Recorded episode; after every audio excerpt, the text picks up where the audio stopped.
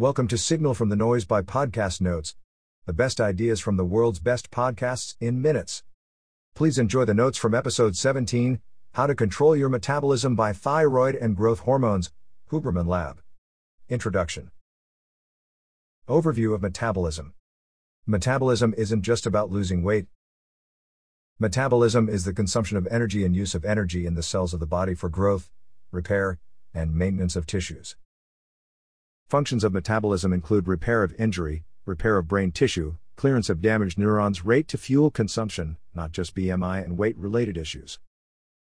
Most of resting metabolic needs are for the brain, minus 75% of metabolic needs come from the brain. Muscle burns more energy than fat. Metabolism can be increased by increasing muscle and or reducing fat. Physiology of hormone release and thyroid. The brain releases hormones, the pituitary stimulates hormones. Example Thyroid releasing hormone in the brain tells the pituitary to release thyroid stimulating hormone. The thyroid hormone controls many features of the face and eyes, but its main role is to promote metabolism and convert energy. Thyroid hormone acts on muscle, liver, cartilage, and bone. Thyroid needs sufficient levels of iodine to produce thyroid hormones. Thyroid increases glucose uptake and bone mineral density with age. Some markers of hyperthyroidism bulging eyes, trouble maintaining weight, shakiness. Some markers of hypothyroidism thinning of hair, difficulty losing weight. Levels of thyroid hormones can fluctuate throughout menstrual cycle, Ketogenic diet may negatively impact thyroid hormone once carbs are reintroduced because carbohydrates stimulate production of T3 and T4. Iodine and selenium for thyroid health. Iodine found in table salt works with L-tyrosine to produce T3 and T4 thyroid hormones. Goiter, thyroid dysfunction from lack of iodine presence as bulging thyroid in the throat.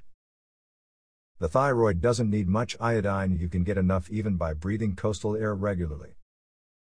Some clean diets can interfere with thyroid functions by disrupting the iodine pathway. Plant rich hard diets make it challenging to get enough L tyrosine. In a carnivore diet, it is hard to get enough iodine. L tyrosine and iodine tyrosine compound can be taken as a supplement. Iodine can also have an anti inflammatory effect, Selenium increases thyroid hormone production by allowing L-tyrosine and iodine to interact. Brazil nuts are the largest sources of selenium, also present in tuna, shellfish, pork in much smaller doses. Selenium is important for offsetting preeclampsia risk, high blood pressure in pregnancy. Some evidence that selenium can also reduce prostate cancer risk. Growth hormone mechanism and functions of thyroid hormone and growth hormone are similar. Growth hormones come from the brain and are released to the pituitary, which stimulates bone, muscle, fat to increase metabolism. Growth hormone is also involved in the metabolism and repair and growth of tissue. During puberty and development, pituitary releases a surge of growth hormone but tapers after that.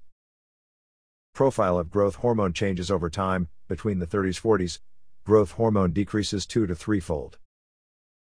Problem with injecting growth hormone unnecessarily causes growth of all tissues, not just muscle, so it can lead to the growth of heart, liver, spleen, etc. Many effects of growth hormone are mediated by an effect on the liver which releases insulin growth factor 1, IGF 1. Actionable ways to increase growth hormone. Growth hormone is released in sleep. 1. Need slow wave slash deep sleep. 2. Need blood glucose to be relatively low, so try not to eat within 2 hours of sleep. Slow wave slash deep sleep mechanism to release growth hormone. Delta wave activity stimulates the brain, which stimulates the pituitary. Small doses of melatonin can increase growth hormone release. 500 micrograms can be beneficial in shifting pattern towards increased slow wave deep sleep. Meditation can increase growth hormone release. 20 minutes of mediation per day can stimulate delta wave activity. Specifics of exercise to increase growth hormone release weightlifting or endurance activity, but must be limited to 60 to 75 minutes. 1. Proper warm up, literally warming body temperature, of about 10 minutes accelerates growth hormone release. 2. Exercise hard but not to failure. 3. Moderate blood glucose before and after exercise. No sugary energy drinks. 3. Bring body temperature back down quickly. Exercise triggers the release of growth hormone and IGF 1, which positively impacts memory and cognition. Duration of exercise has sex dependent effects on IGF 1. Women could access the biggest peak of IGF 1 in the first 30 minutes of exercise. Men needed 60 minutes to realize the peak of IGF 1. Sauna has a profound effect on decreasing cortisol and releasing growth hormone, increasing 16 fold, that's 1,600%. 1. Sauna between 176 F to 10F. 2. 20 to 30 minutes in duration, then rapid cooling. Repeat. If you don't have a sauna, you can wear plastics or sweats and jog to warm body. Supplements to increase growth hormone. Arginine taken in pill form or 4, 3 grams minus 10 grams has been shown to increase growth hormone, but there are diminishing returns above that range. In studies, arginine raised growth hormone from 400 to 600% of baseline. Important side effects of arginine 1. Can't combine arginine and exercise to double down. Arginine will blunt effects of exercise for growth hormone. 2. Arginine is a potent vasodilator which can be bad for those with cardiac or blood pressure concerns. Ornithine and L-citrulline can also increase growth hormone but take vasodilation concerns seriously. Prescription drugs most hormones we make have been synthesized and are available by prescription from a physician. Caution anytime you inject something, you will shut down your own production of that hormone. Peptides, short sequences of amino acids that resemble hormones enough, they mimic the effect of the hormone in the body. Some peptides change gene expression and set pathways for continued production of the hormone of interest. Peptides increase healing rates, weight loss, recovery, etc., and are used by actors, athletes, etc. That wraps up the notes for this episode. Five star ratings are very much appreciated.